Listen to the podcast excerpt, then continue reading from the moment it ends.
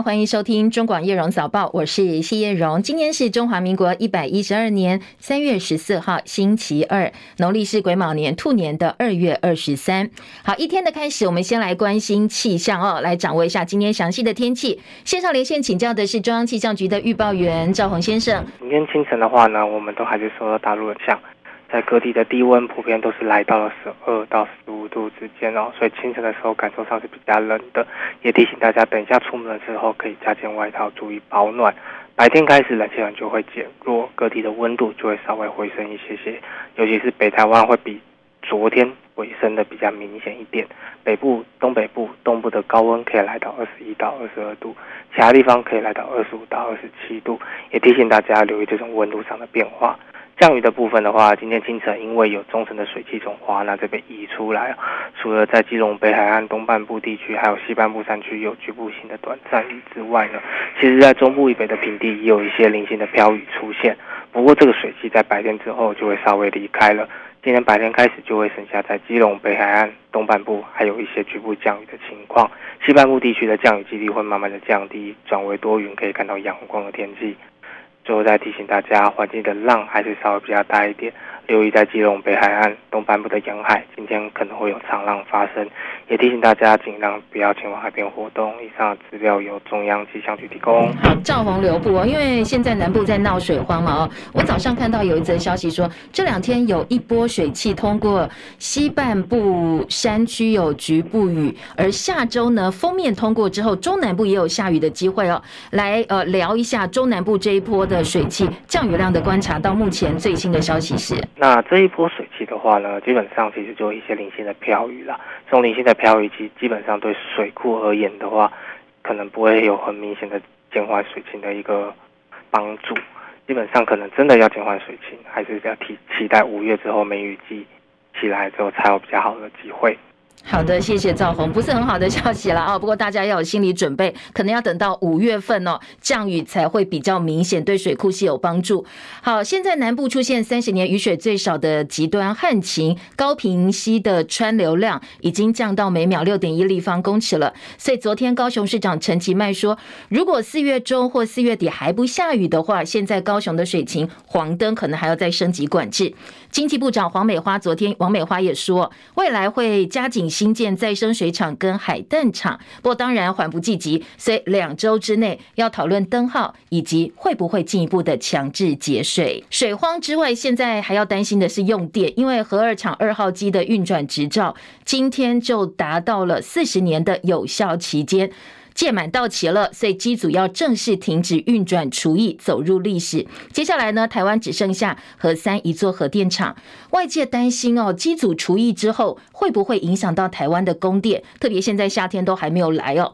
经济部长王美花昨天进一步说明，那等一下在五分广告之后回到现场，我们再带大家来听听看昨天经济部的最新说法。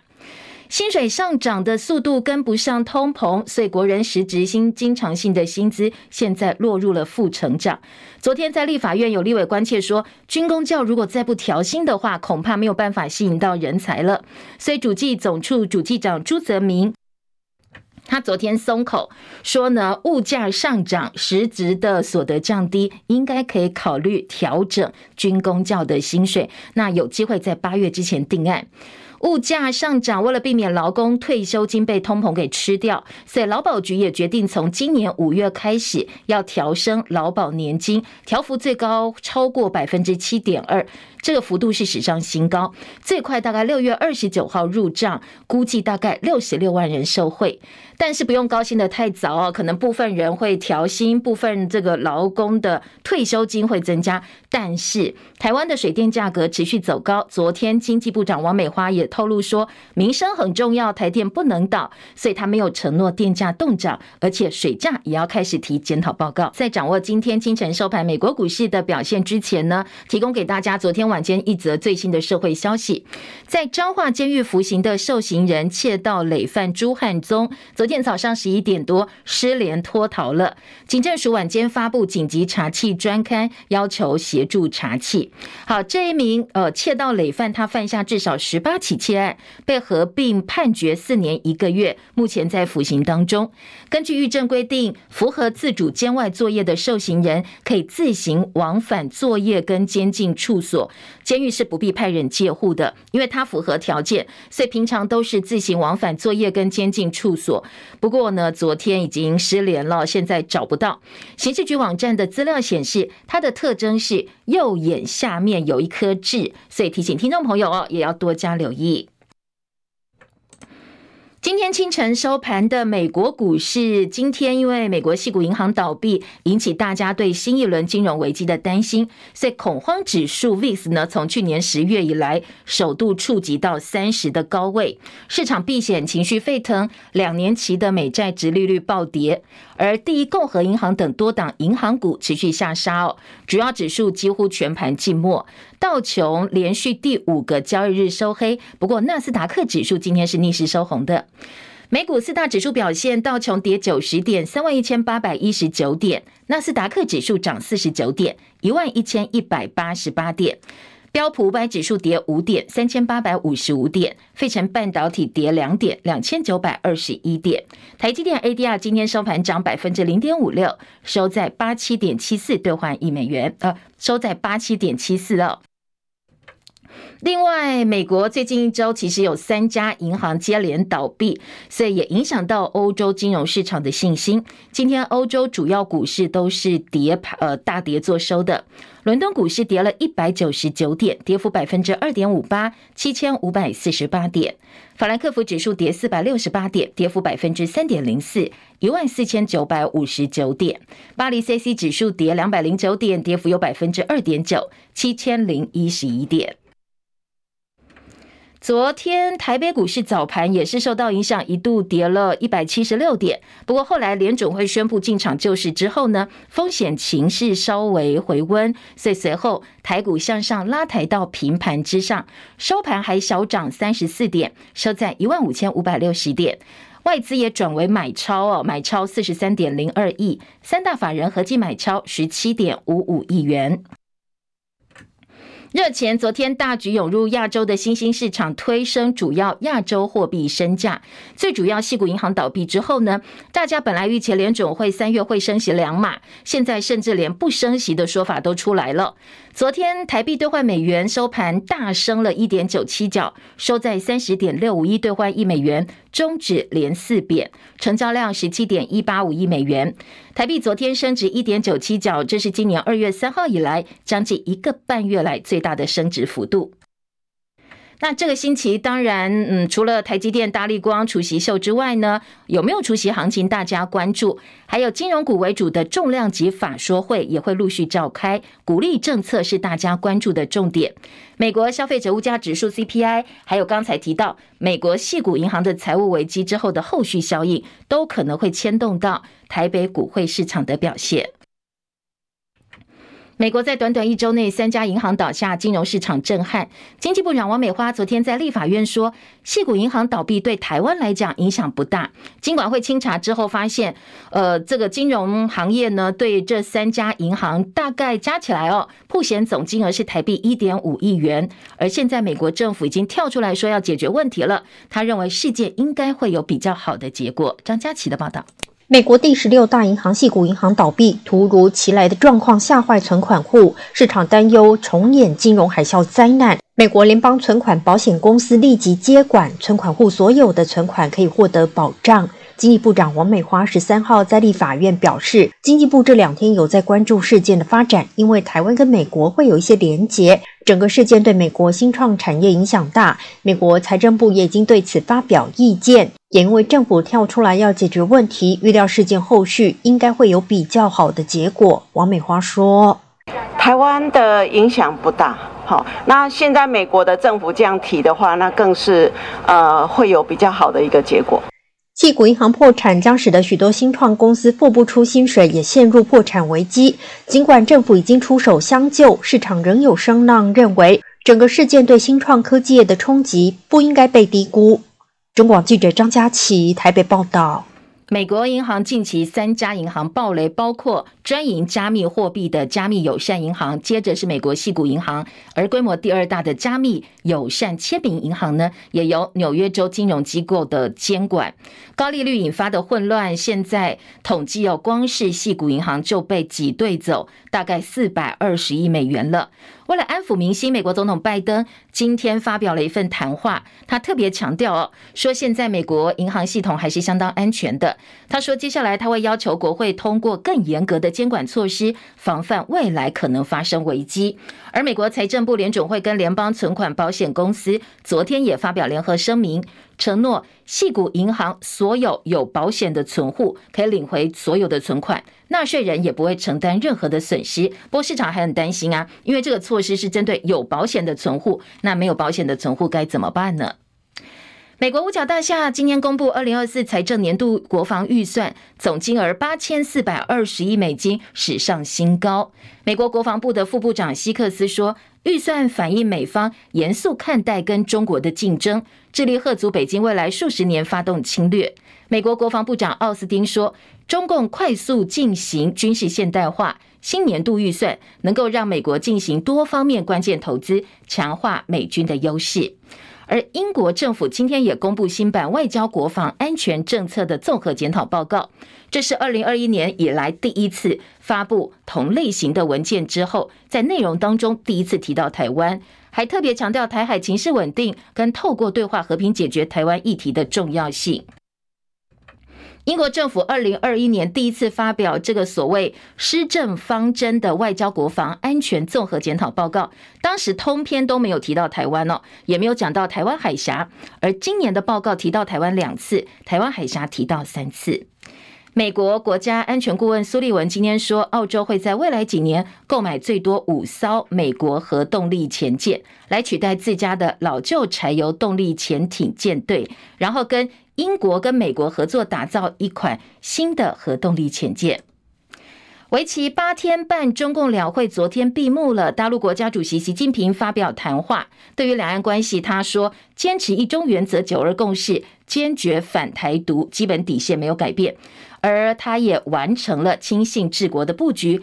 正式开启习近平的第三任期。叶博弈的报道。习近平这次全票三连任中华人民共和国国家主席，他在闭幕致辞中表示，国家主席这项任务重任在肩。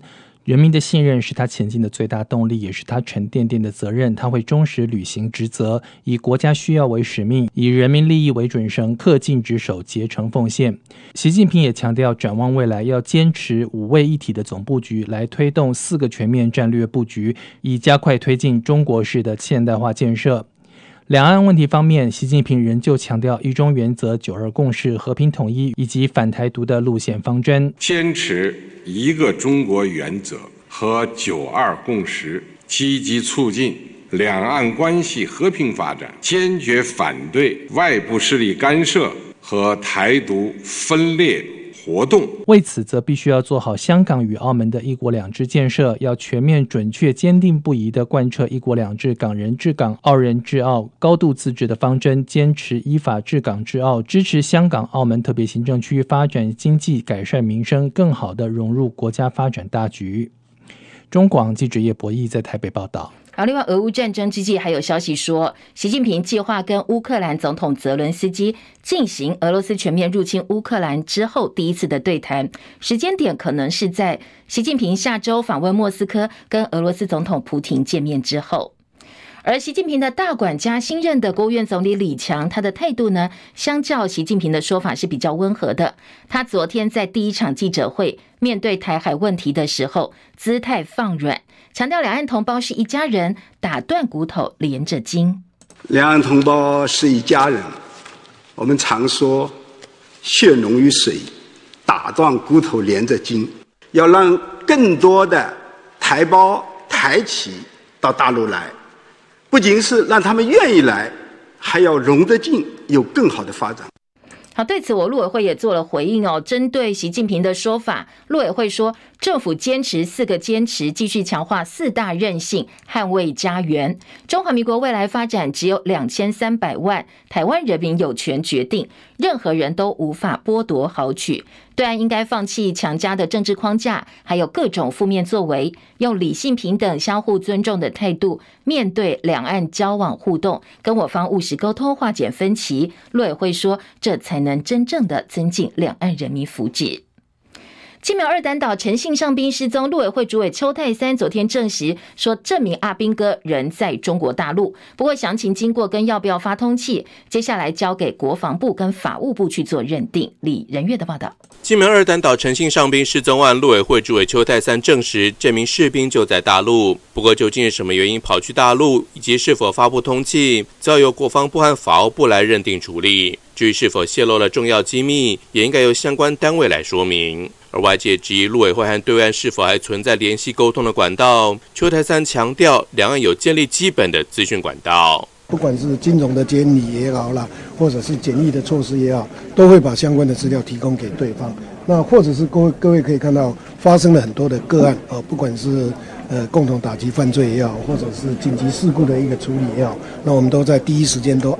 诶，相互彼此安排。媒体追问对岸究竟如何告知我方全案的情况，邱泰三说，两岸有相当多管道，而对方有告知我方陈姓士兵在大陆正在进行相关的程序，就如同大陆人士如果偷渡来台，我方的海巡以及检方也会做后续的调查了解，做完调查之后就会公布情况。中广记者李仁月在台北报道。好，做呃，陆委会主委邱泰三昨天针对小三通开放问题到立法院备询，针对全国商总主席赖正义先前批政府恢复两岸十个航点，但是没有开放陆客来台，形同是做半套，说这样根本没有用。昨天呢，邱泰三呢在质询台上。爆粗口反击了，引起相当多讨论。尽管环保团体施加庞大压力，但是美国拜登政府今天正式批准阿拉斯加州北坡地区的石油钻探计划。戚海伦的报道。法新社报道，美国内政部已经批准美国能源巨擘康菲石油公司可以在阿拉斯加北坡地区联邦政府掌管的国家石油储备区三处地点钻探石油。但是环保人士指出，允许康菲石油公司推动这项钻油计划，违背了当年拜登的竞选政见。拜登当年提出停止在国有土地进行新的钻油计划。环保团体近日要求拜登政府不要批准所谓的柳树计划。柳树计划每天的石油产量峰值可以达到十八万桶，或三十年总产量大约五亿七千六百万桶。如今美国内政部批准钻油计划，环保团体表示失望以及强烈反对。英国广播公司 BBC 报道，康菲公司声称这项计划将创造当地投资和几千个就业机会。网络上有大批反对声音，反对者认为这将对气候和野生动物造成影响。白宫收到了超过百万封抗议信，而网络上要求停止柳树计划的连署有超过三百万人支持。记者戚海伦报道。好，环保团体抗议还有一个，因为当初哦，拜登竞选政见当中，他是承诺停止在国有土地进行新的钻油计划，所以一旦推动这项计划，等于是违背了自己当年的政见。法新社说，昨天中午有一群主要由委内瑞拉人组成的移民数百人，试图要硬闯美国跟墨西哥交界边关。最主要原因竟然是一条谣言造成的。部分移民说，他们听说美国为了庆祝所谓的移民日，要开放移民入境，所以通通要闯关了，包括很多妇女跟儿童在内。他们口中还高喊前进美国。不过呢，一到边界看到的是带刺铁丝网、橙色路障，还有手里拿着盾牌的警察。美国的边防人员断然采取行动，把桥梁给关了。每个月大概有二十万非法移民企图要跨越美墨边境，其中大部分都来自中南美洲。国内核二厂二号机运转执照今天到达四十年的有效期间，机组要正式停止运转，除役走入历史。外界担心接下来会影响到台湾供电。昨天经济部长王美花强调，国内的供电没有问题。还有学者担心说，台电把抽蓄发电放进哦夜间尖峰时段的重要电力来源，这样一个想法是有问题的。王美花也提出了说明，水利的最大来源是。我们在日月潭的这个抽蓄水利，抽蓄水利发电，你必须要先用电把水抽到高处，根本就是在骗人。非核家园政策底下又没有新的配套措施出来，那是注定要缺电。利用啊、呃、太阳光电很多的时候，来把呃这个水抽上来，它是一个非常好用的电力设施。这是王美花的说法哦。另外呢，王美花也报告未来的电度电力调度方式。她提到说，以后电价还是有非涨不可的压力，电价会需要有调涨，真的是国际的燃料成本、俄乌战争造成全球性的燃料成本的大幅上涨。核电的目前发电端的成本是比较低的，后端的核废料的。啊、这些经费的基金要准备四千多亿，核后端的这些啊建设哈，如果一直没有盖，事实上成本都还在增加。另外呢，王美花打包票说不会有缺电问题。资深媒体人赵少康在脸书发文质疑说，现在多地供水都已经提前亮灯拉警报，哪里有水力可以调度发电？他痛批蔡政府所谓的非核家园根本是燃气家园，让台湾的电又贵又缺。他说呢，总统蔡英文将成为国家发展的罪人了。赵少康昨天在脸书发文表示，核二二号机占总发电量百分之三，而王美花在经济部长任内，全台已经经过三次大停电，不过她还是稳坐部长宝座。这一次又打包票说保证不缺电，还有人会相信吗？他质疑会不会跟农委会主委陈吉仲的逻辑一样，保证不缺电，但是不保证电价平稳，不保证空气清新呢？第九十五届奥斯卡颁奖典礼昨天圆满落幕，本届堪称是华人华裔影人的一大胜利。入围十一项大奖，《妈的多重宇宙》不负众望，拿下了包括最佳影片在内七项大奖，是本届大赢家。而杨紫琼写下奥斯卡奖纪录，成为史上第一位夺得影后的亚裔跟华裔女演员。叶博弈的报道。华裔影人借由《妈的多重宇宙》这部影片，在这次奥斯卡中大放光芒。除了双编导丹尼尔·舒奈特与关家永赢得最佳原创剧本与最佳导演之外，最佳男女配角也分别由关继威与杰米里·寇蒂斯拿下。杰米里·寇蒂斯素有“尖叫女王”之称，她首次提名就获奖，果然兴奋地在台上尖叫；而关继威则是泪洒颁奖台，开心地跟在电视机前的妈妈说：“她终于拿到奥斯卡奖了。”而在本届奥斯卡奖中最受瞩目的，应该是华裔女演员杨紫琼了。她早先靠在《妈的多重宇宙》中收放自如的表演实力，横扫了多个电影节与影展的女主角奖。这次果然也把奥斯卡最佳女演员奖纳入囊中。她开心地说：“只要有梦想，就要去实践。梦想越大，就越有可能实践。”杨紫琼也要把这座女主角奖献给她高龄八十四岁的妈妈。在今年奥斯卡其他重要奖项方面，最佳男主角颁给了《我的金鱼老爸》中的布兰登·费雪，最佳国际影片则是颁给德国片《西线无战事》。其他的大热门影片包括伊尼舍林的《女妖》、《猫王艾维斯》与史蒂芬·史皮伯的《法贝尔曼》，这次都是全军覆没。中广记者叶博弈在台北报道。世棒经典赛 A 组打完了预赛，那中华队当然无缘晋级。在 B 组最后一天赛程部分，昨天中国大陆对上韩国队，两队赛前都已经确定没有办法晋级复赛，所以呢，韩国队哦好像拿中国出气一样，打线大爆发，最后是二十二比二，提前在五局口斗中国，提前结束比赛。韩国两胜两败结束本届经典赛之旅，而中国大陆队苦吞四连败，下一届跟我们一样都要从资格赛打起。另另外，在美国举行的 C 组跟 D 组现在比赛打得正热，而且今年呢冷门频传。记者陈凯的报道，今年经典赛首度扩编到二十队四组，每组五队的分组方式，但最早打完的 A 组就打成五队都是两胜两败，比较失分率后由古巴跟意大利晋级。中华队因为失分最多垫底，不仅淘汰。而且下届要从资格赛打起，在东京巨蛋的 B 组五队排名也确定。第一场比赛爆冷门输给澳洲的南韩晋级，唯一希望是纯粹由业余球队组成的捷克也能当黑马击败澳洲，但澳洲十三号以八比三击败捷克，队史首度晋级经典赛第二轮八强。在凤凰城的 C 组战况也相当激烈，英国第一场只以二比六败给美国，但是第二战就以八比十八提前在七局败给加拿大。加拿大得十八分平纪录，两队总分二十六分，刷新经典赛纪录。而美国第二场居然也以五比十一败给墨西哥，吞下败仗。在亚利桑那的墨西哥裔侨民把响尾蛇主场当成墨西哥主场，加上美国队队总教练迪洛萨九局换了八名投手，结果意外输球。第一组的黑马则是委内瑞拉，前两战分别以五比一跟九比六击败美国以外拥有最多大联盟球员的多米尼加跟波多黎各。中广记者陈凯报道。日本人气 AV 女优三上优雅先前才大方认爱哦，交男朋友了。但是昨天晚间抛出了震撼消息，她在个人的 YouTube 频道上说她要隐退了。那她坦言觉得自己隐退的时间到了，也谢谢粉丝八年多来的支持。她哭着说，这八年真的很长很充实，相当多这个三上优雅的粉丝也在呃她的 YouTube 上表示相当的不舍，她隐退。早报新闻，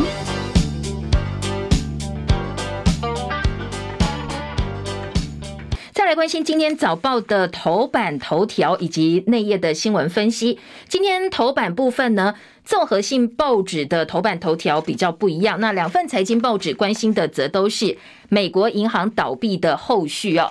像呃，今天的《工商时报》大标题就说“信银风暴恐慌蔓延”，而《经济日报》呢则告诉大家，美国银行倒闭潮的风暴扩大哦，可能后续都还会持续影响。清晨最新的财经焦点就是美债殖利率暴跌，所以美股道琼连五黑了。另外，在银行股部分表现特别糟糕，像第一银行呢，在美股今天暴跌了百分之六十以上哦，相当惊人的一个跌幅。好，这是财经报纸。综合性报纸的头版头条呢，联合报关心的是军工教调薪，说现在有谱了。不过同时也告诉大家，哎，这个水电费会跟着涨哦，恐怕会调涨。所以呢，到时候你自己的条幅又要被这些不断不断上涨的这些支出给吃掉了。而下半版面，《联合报》告诉大家的是，奥斯卡影后是杨紫琼，这是近百年奥斯卡第一位亚裔也是华裔的影后。好，这个是今天《联合报》。另外，《中国时报》头版下半版面也呼应《联合报》今天头版，不过中时聚焦的是在核二厂二号机今天除役之后。虽然经济部长王美花保证不缺电，但是学者打他脸哦。学者说这个是掩耳盗铃。刚才前半段新闻我们也听到了，包括资深媒体人赵少康，包括了在野党都有一些质疑哦，来质疑说你说的不缺电是在很多前提之下，但是这些前提万一有问题怎么办？好，这是呃今天中时的报道。中国时报今天头版头条则是大陆全国两会闭幕，中共总书记习近平说。坚持一中原则跟九二共识。好，在国务院总理李强的说法呢，是今天大标凸显的内容是比较软的。他特别强调说，期待更多的台胞台企到大陆去发展。这是今天的中时头版头。下半版面当然刚刚还提到，还关心我们用电的问题。中时今天头版同样有杨紫琼这个当上奥斯卡影后的焦点。再来关心的是今天的《自由时报》，《自由时报》今天头版图片也是杨紫琼，而大标题呢给了澎湖的议长，呃，昨天接受检调的讯问，同时呢很多地方被搜索。今天《自由时报》特别强调，他的党徽是国民党党籍，说澎湖县府会爆发了临时人员、烧烤业者疑似行贿案，由廉政署跨海抵达澎湖搜索，包括府会，包括车船处，还包括了消。防分队通通都被搜了，移到澎湖地检署进行讯问。漏夜侦讯之后，相关人士包括议长陈昭林、陈姓机要秘书跟孙姓女士等三人，通通被检方声押。那声押的罪名是违反贪污治罪条例，现在要看法院怎么裁了。自由时报今天头版中间版面是退役军官揪团到中国大陆去参加黄埔校庆，而退辅会呢已请国安会调查。那冯世宽特别呼吁这些退役的将领说不要去。呃，另外自由点到这次他们到中国大陆团费很低廉，所以疑似是对岸埋单。那埋单当然有他自己想要达成的目的嘛，哦，所以这里头的对价关系。另外还有英国售台前舰技术零件大增，要挺台湾防卫。自由头版还有一则新闻是告诉您说，有伪青农假的青农呢种大麻。茶叶盘上已经被收押了。那这一批大麻黑市价格超过两千一百八十四万元，而且去租农舍来种大麻的社会焦点，是今天呃自由时报头版题版的社会新闻。以上是今天早报的头版重点几个大标题哦，我们回头来听听看详细内容，还有没有进一步的分析跟报道，给大家更多思考的角度。今天联合报头版头条关心军工教调薪有谱，但是水电会涨价。王美花说台电不能倒，所以水价要检讨。那中时说。呃，这个已经规划了各个机组岁修，提早规划了，所以增加了通霄小型机电组跟大潭八号机来接替。不过学者直言说，经济部本来规划今年要上线大潭九号机，已经注定年底才有机会运转，而去年六月本来就要上线大潭八号机，要拖到今年夏天才加入供电。换句话说，你这个中间的一个空档，从今天开始一直到今年夏天。你这空窗期是处于严重缺电的状况，他也特别强调，以目前惯用的水利惯常水电跟抽蓄水电发电加总，每年才六十五亿度，而且现在水情又不稳，不但影响到惯常水利发电，也影响到抽蓄水利发电，怎么敢说，怎么敢打包票说不会缺电呢？他说，经济部现在做法叫做掩耳盗铃，等缺电的时候，我再来想办法啊，先挺过这一波再说。好，另外，呃，联合报呢则提到价格的部分，说呢，呃，这个立委质疑说，包括水价、电价，现在台湾可能相对是便宜的。王美花昨天说，电价调涨是因为俄乌战争因素，各国电力都在涨，加上通膨高。他举例韩国跟法国，前者电力公司亏损台币七千亿，那。在后者部分，电力亏损四千亿元，电价还比台湾高，可见全球都受到影响。他说，台湾也要站得住啊，台电是不能倒的啊，所以电价涨幅呢？呃，接下来就是讨论的空间了嘛。哦，那会不会影响到通膨？他认为必须交给审议中的委员自己做决定。至于在水费部分呢，经济部呀立委建议说，要讨论北水跟台水在工业用水的部分费率要调涨，因为台湾水价太低了，所以叫经济部开始检讨。王美花昨天松口说，自来水价确实要重新考虑，两个月将会检讨高用水产业的水价问题。好，这是两个报纸。今天头版点到的，而内页自由时报在九版特别强调说，核二厂二号机今天停机，经济部长说用电没有问题，因为中大型回归新增机组达到八百四十万千瓦，远远大于除役的九十八点五万千瓦，而且夏天多调度天然气搭配抽蓄的水利，这是自由时报告诉你说没问题哦。财经报纸呢，则是有《经济日报》今天在内页直接跟你说，呃，其实哦，政府很多没讲的事哦，都没有告诉你，他只告诉你表面上的数字，但是你有想到吗？供电稳定是建立在各项建设都如期达标的一个前提之上。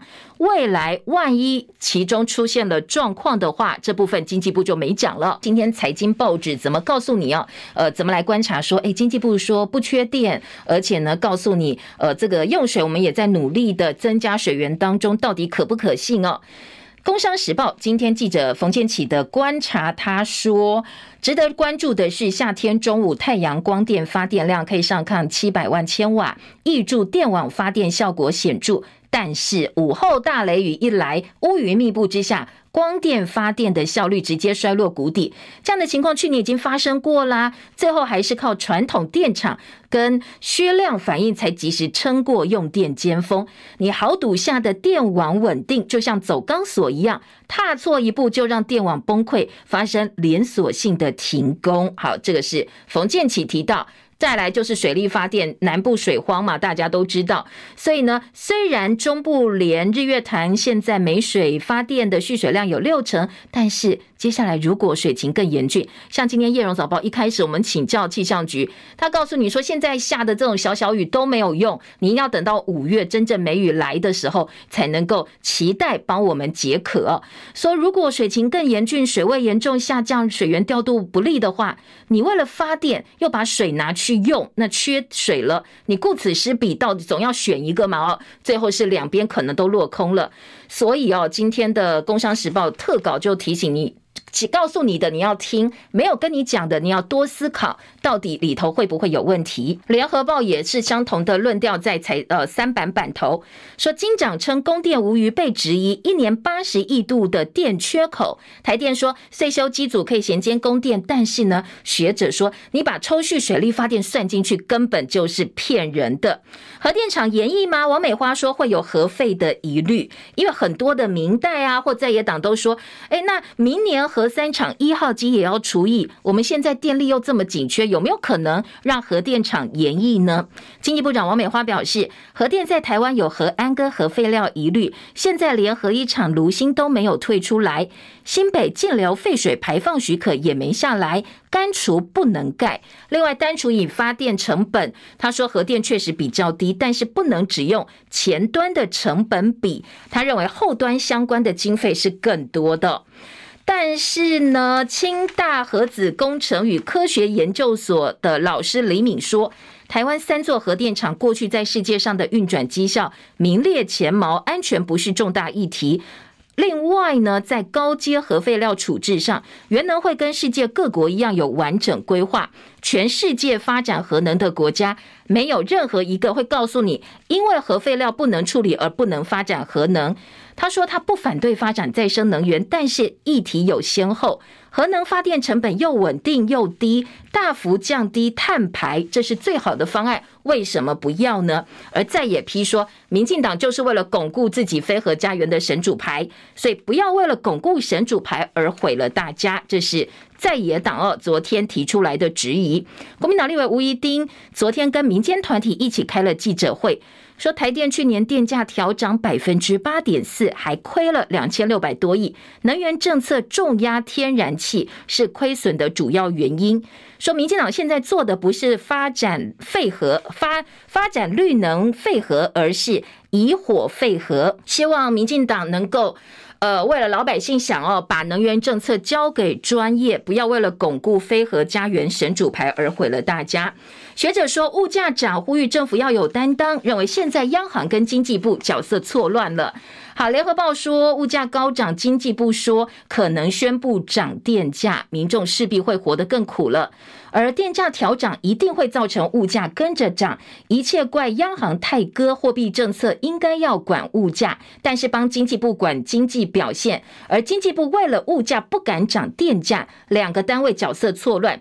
建议央行三月里监事会议利率升幅要更明显、更大胆，把物价当一回事，否则跟人民感受会差很大的。好，这是联合报今年三版的几个重点。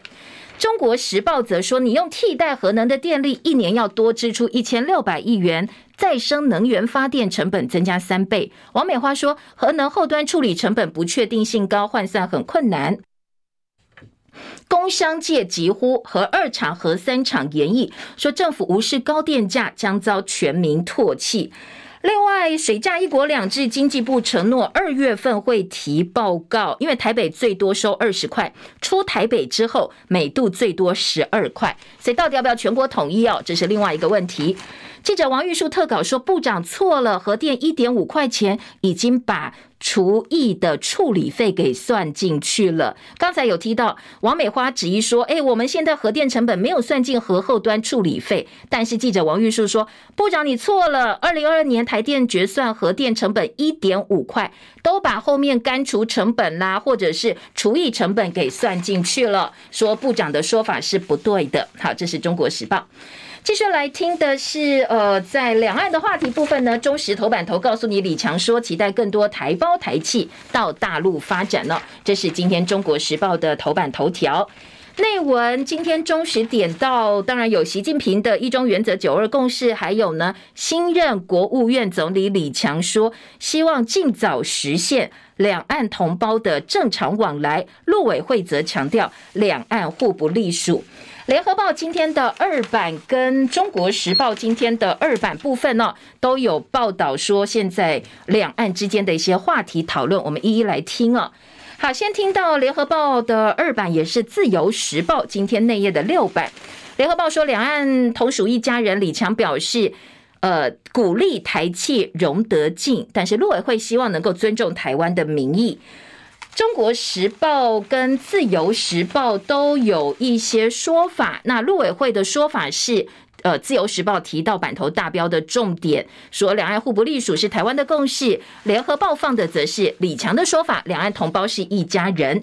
而《旺报》今天头版头条聚焦的重点是李强针对大陆内部的说法哦，说支持名气壮大，因为现在大陆呢走开放的路，人才红利正在形成，而长风破浪未来可期，大陆经济要稳中求进。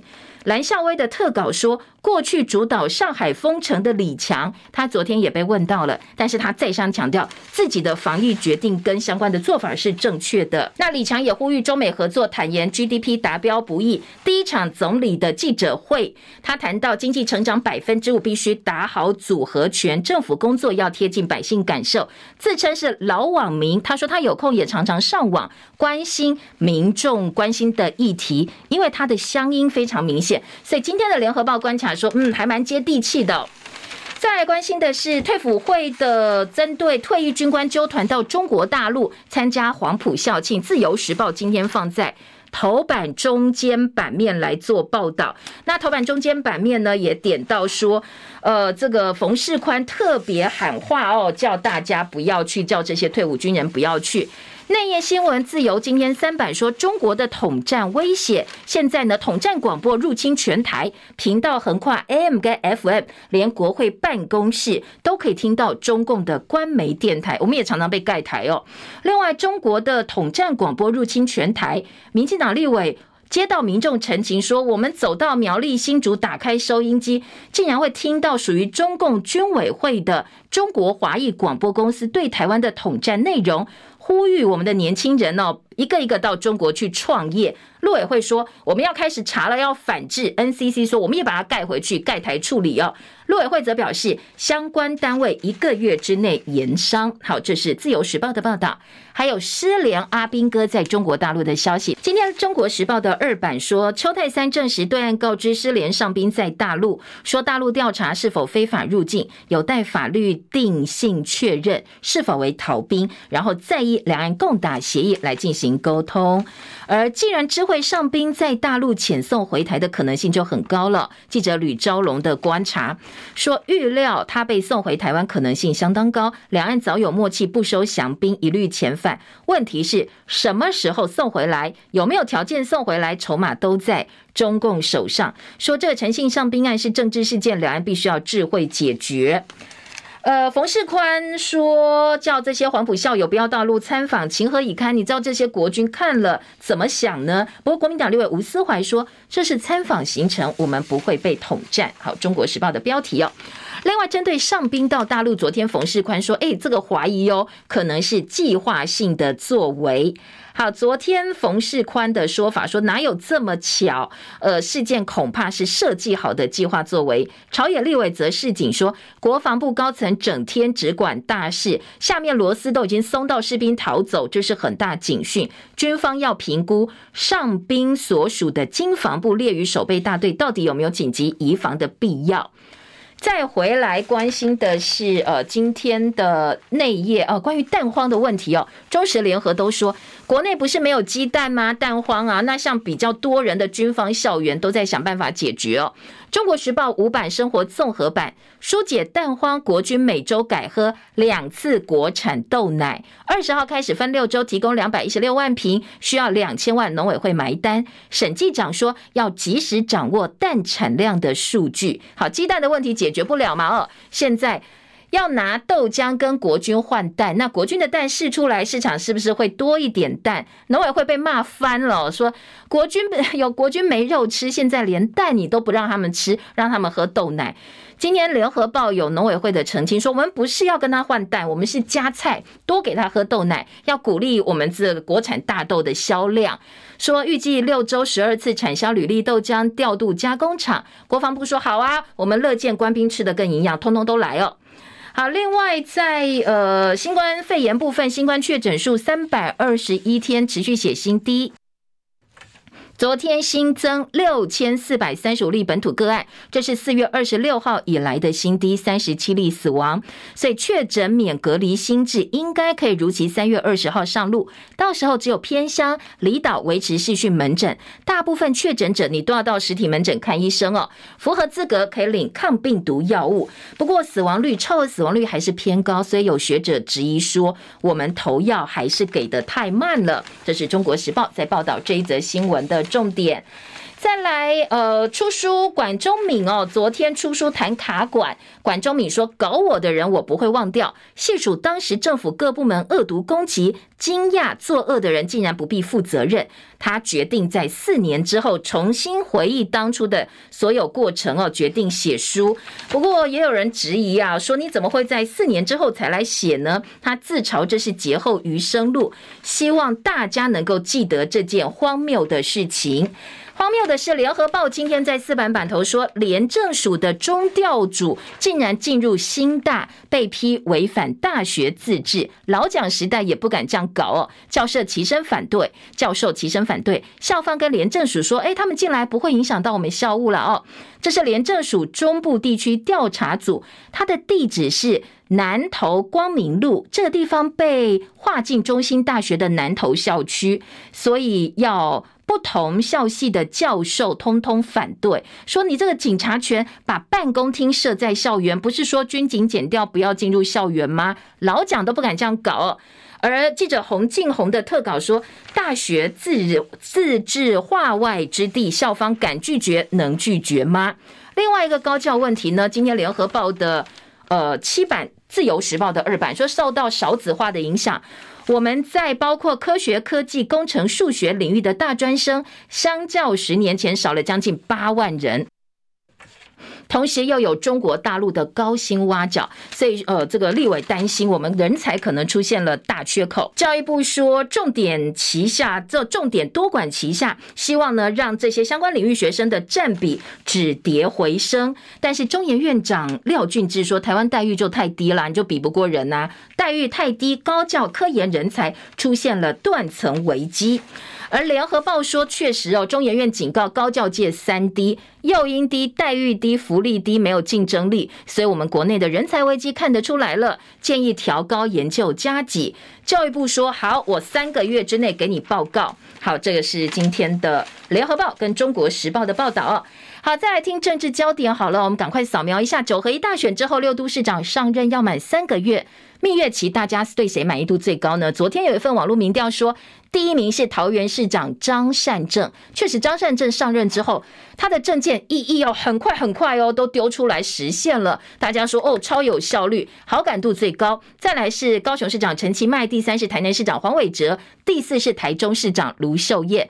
第五，新北市长侯友谊；第六，蒋万安、敬陪末座，六都嘛哦。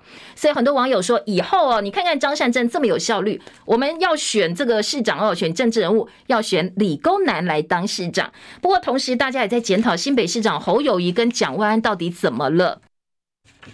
显然侯友谊的吼吼奏歹机，凡事都回答。呃，这个我是新北市长啦，我做好新北市政。年轻人是不喜欢不买单的。而蒋万太温吞了，也被网友认为哦没有领袖魅力。国民党苏清泉去年屏东县长选举一万多票的差距败北，被质疑选务瑕疵，他提起了选举诉讼哦，当选无效之诉。屏东地方法院合议庭才是，勘验十二个投开票所，三月二十五号早上九点钟要来验票。自由时报今天也放到了呃六版的版头，提供给大家参考。至于在呃其他的焦点呢，还有包括了。在人事建案频传，澎湖的议长被约谈。今天的联合报告放到社会版版头，蒋万拍板，台北市公办托育人员起薪三十八 K，加薪四千块。基隆市府民调基捷由基隆自付额百分之五十一点五，基隆基隆市民说我不接受，我不满意，不合理哦。所以市府的委外民调。被认为是对中央跟对民进党的反击。奥斯卡影后杨紫琼今天的影剧版几乎都是版头大标题哦。那另外在联合报说，华裔创作视角，好莱坞终于接纳了。不过另外也有影剧记者观察认为，其实不是啦，最后好莱坞决定的是什么？是人气。你只要有人气。在这些奖项上应该都是可以拿到不错的成绩哦。好，补充一下，今天政治新闻，自由时报说明天登记总统初选，赖清德准备要整军备战，但是民进党里头有另外一个人也领表了。今天在呃报纸说，这个民进党不是定于一尊哦，不止赖清德哦，这一位领表人是说资深党员陈进昌，他还在准备，只要有五百万，他就会登记参选，因为要交钱嘛哦。好，这个是在民进党的部分，让郭文让郭台铭吃闭门羹吗？柯文哲否认，说他们两个在马白沙屯妈祖进香活动上，其实先前已经联系了，并没有所谓让呃郭台铭吃柯文哲闭门羹这样的事情。不过，当然其他的人说这个说法呢，恐怕要需要时间来加以检验。时间七点五十八分，我们今天叶荣早报进行到这边，谢谢两个网澳也好流行网音乐网的收听，我们明天同一时间再会，拜拜喽。